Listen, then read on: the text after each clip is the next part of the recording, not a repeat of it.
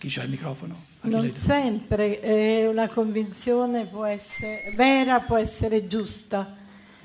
E allora potremmo aggiungere a una convinzione giusta come un ideale eh, nobile e come un valore autentico. Cioè potrebbe questo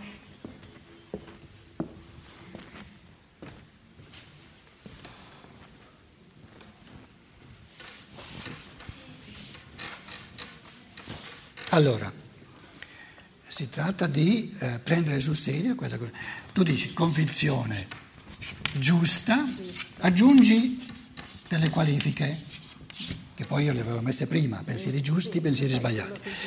Scusate, bianco. Poi hai detto...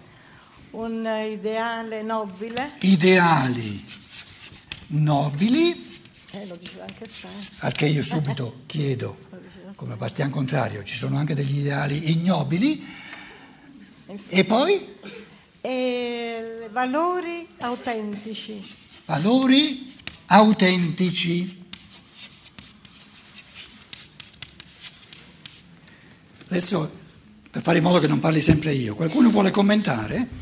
Adesso tutti e tre sono stati qualificati. Convinzioni giuste significa ci sono convinzioni non giuste. Ideali nobili significa che ci sono anche degli ideali non nobili, ignobili, dice il linguaggio. Valori autentici, ci sono anche valori non autentici. Qualcuno vuole commentare?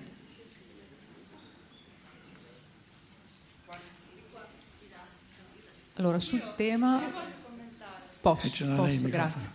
Um, volevo proporre una soluzione linguistica che um, potrebbe aiutare, penso, a superare questo gap, uh, cioè partire um, accogliendo il discorso che la convinzione quindi appartiene al frutto di pensieri che siano veri e quindi siano anche uh, giusti, che siano belli e che quindi quell'altra cosa che è stata chiamata convinzione sbagliata, forse potremmo definirla una credenza, cioè? una, una credenza, cioè qualcosa di cui eh, io mi convinco della veridicità, ma non è vera.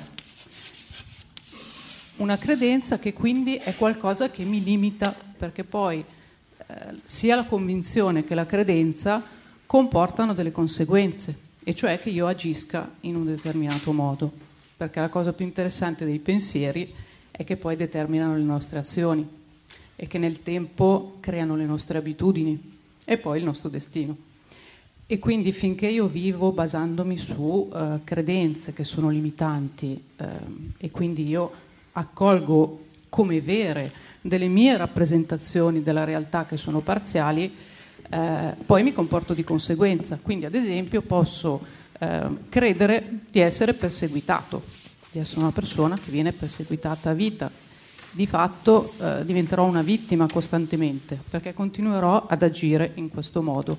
Quindi in realtà quello che rende eh, vera la credenza è il fatto che io mi comporti affidandomi pienamente a questa rappresentazione che io ho della realtà, che in realtà si basa su un mio pregiudizio. E non, questo perché? Perché la fonte è diversa. La fonte è l'ego, non è l'io.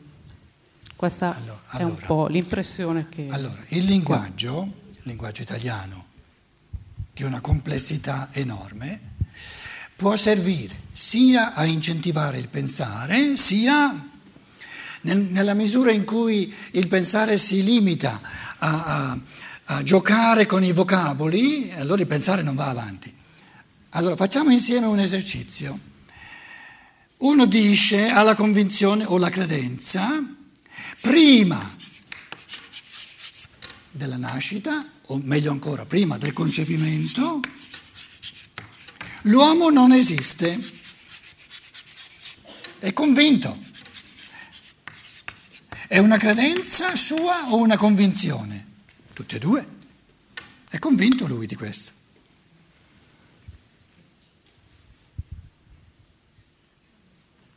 Quindi adesso qui abbiamo tolto il mio punto di partenza. Il mio punto di partenza erano pensieri giusti,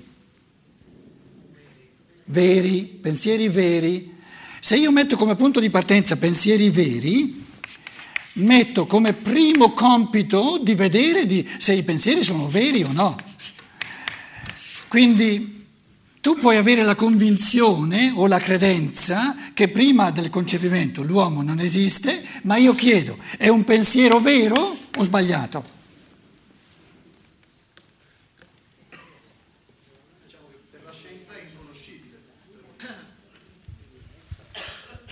Se la scienza dice io non conosco, io non so, devo stare al centro, se no se lo scienziato mi dice io non so, non posso decidere come scienziato se l'essere umano, in quanto essere spirituale, esiste prima del concepimento, va benissimo, mi dice soltanto il limite del suo conoscere.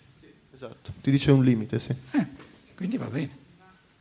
Però noi adesso ci stiamo chiedendo, è possibile dimostrare se il pensiero che dice prima che, che del concepimento l'uomo non esiste, se è vero o se è sbagliato.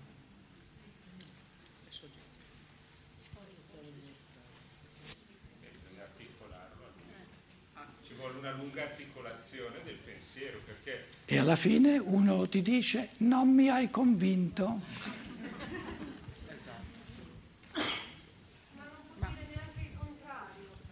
Sì, d'accordo, però non l'hai convinto. Quindi non si può dimostrare in fondo anche tu dicevi, la scienza può dimostrare soltanto dove c'è la percezione, dove c'è il puro spirituale non si può dimostrare nulla. Non si può neanche dimostrare il contrario. Perché io posso dire, se l'essere umano non ci fosse prima della nascita, per me troppe cose sono assurde, però affari miei. Prendi il microfono. Mi scusi, ma non c'è la nostra intuizione che interviene, che... Dove sei? Sono qua, che ci ispira, che ci fa capire quali sono pensieri veri e pensieri non veri o comunque pensieri quotidiani che sono soggetti al fluttuare delle opinioni, non... una mente superiore insomma, o comunque il ricordo di qualcosa. C'hai il telefono privato con questa mente superiore? Ah, non Avevo so, questo ci vuole un mezzo per Finora pensavo che ce l'avesse soltanto il Papa il telefono, adesso sono due tra l'altro. L'altro ti dice, ma eh, tu pensi di avere... Eh vabbè, eh, ognuno è solo in questo cammino, tutto sommato, quindi diciamo il giudice è se stesso, la, la, la non puoi esprimere certe cose, le puoi intuire, sentire e trovare magari chi come te ha le stesse intuizioni. Le cose non sono così assolute. Sì. Queste cose così, così grosse sono molto complesse. Adesso io ti faccio un esempio che è successo in questa sala stasera. Uno, a modo suo, beh, ognuno ha il suo temperamento, eccetera, ma non è di questo che si tratta, ha espresso il pensiero che dice se io lui, l'ha detto lui, affari suoi. Però adesso io ve lo evidenzio in modo che facciamo un, un esercizio insieme. Lui mi ha detto che secondo lui, lui è fatto così, e non è diverso dagli esseri umani, è un essere umano anche lui, dice, se io avessi la convinzione che io non esistevo prima della nascita e quando la carcassa finisce è tutto finito di me, faccio fatica a trovare la forza interiore di, di, trovare bella questa vita, di lottare, eccetera. E qui in sala non è proibito che ci sia anche solo una persona che dice, ah, ma in fondo è vero, in fondo è vero. Forse è quello il motivo per cui io non, non riesco mai a trovare la carica giusta. E se c'è anche soltanto una persona soggettivamente che dice questo qui mi ha espresso per la prima volta un pensiero sulla scarica interiore che io non avevo mai sentito. E se anche soltanto una persona andasse fuori da qui dicendo, ah, ci voglio pensare, può darsi che sia quella la chiave. Per me valeva la pena venire dalla Germania a fare tutti questi sproloqui. Se queste persone siano una, o nessuna, o cento, è lasciato la libertà di ognuno. Voglio dire, non si può vendere una convinzione a un altro. No, si raggiunge con cioè si, si può venire ispirati, ci si può risvegliare, E questo è si soggettivo. E questo è soggettivo. Eh. E questo è soggettivo. Però, E l'altro che, se- che sta vicino dice ma quello lì è scemo che è lì davanti. Padrone l'uno, padrone l'altro. Eh, microfono, scusa. C'hai, allora, chi ha l'ultima parola da dire deve pensarci bene a quello che dice. Sei ammutolita? No. Come? Ehm, Allora, eh, come dalla scienza? Cioè lei ha affermato appunto che la Un pochino scienza, più vicina. che la scienza a proposito dell'anima è perlomeno coerente perché, eh, mm, eh, Si sente... perché l'anima eh, cioè nega l'esistenza dell'anima. No, per lo- io ho detto, O perlomeno- perlomeno dice se non esiste qua- prima che ci sia il corpo, non Es- può esistere sì, dopo che ci sia. l'esattezza è così. Allora, una risposta a tutto- tutti i problemi che sono sorti a proposito, lei poi ha parlato del pensiero eh, vero, bello e buono e delle convinzioni. E poi sono sorti tutta una serie di problemi che sono più che altro a livello linguistico, cioè io penso, penso che una risposta a, mm, alle domande che sono sorte eh, si possa avere, possa derivare dalla conoscenza del mondo spirituale, perché da lì Pretendi troppo da noi poveri materialisti. che Che, vabbè, ma eh, voglio dire, è inutile che giriamo intorno, insomma. allora, allora, spiega a me che cosa intendi con conoscenza del mondo spirituale. Di che parli? Spiegamelo, Allora, parlo eh, allora, eh, del, se no ti facciamo fare la conferenza la prossima volta. dell'esistenza, eh, del- cioè noi in linea di massima, siccome siamo all'apice del materialismo, conosciamo solo ciò che eh, è, è materia e lo spirito è stata la stessa Chiesa che l'ha bandito, insomma. E, non- e- e ci siamo sempre all- allontanati sempre di più dal mondo spirituale. Che, allora lei mi ha chiesto che cos'è il mondo spirituale.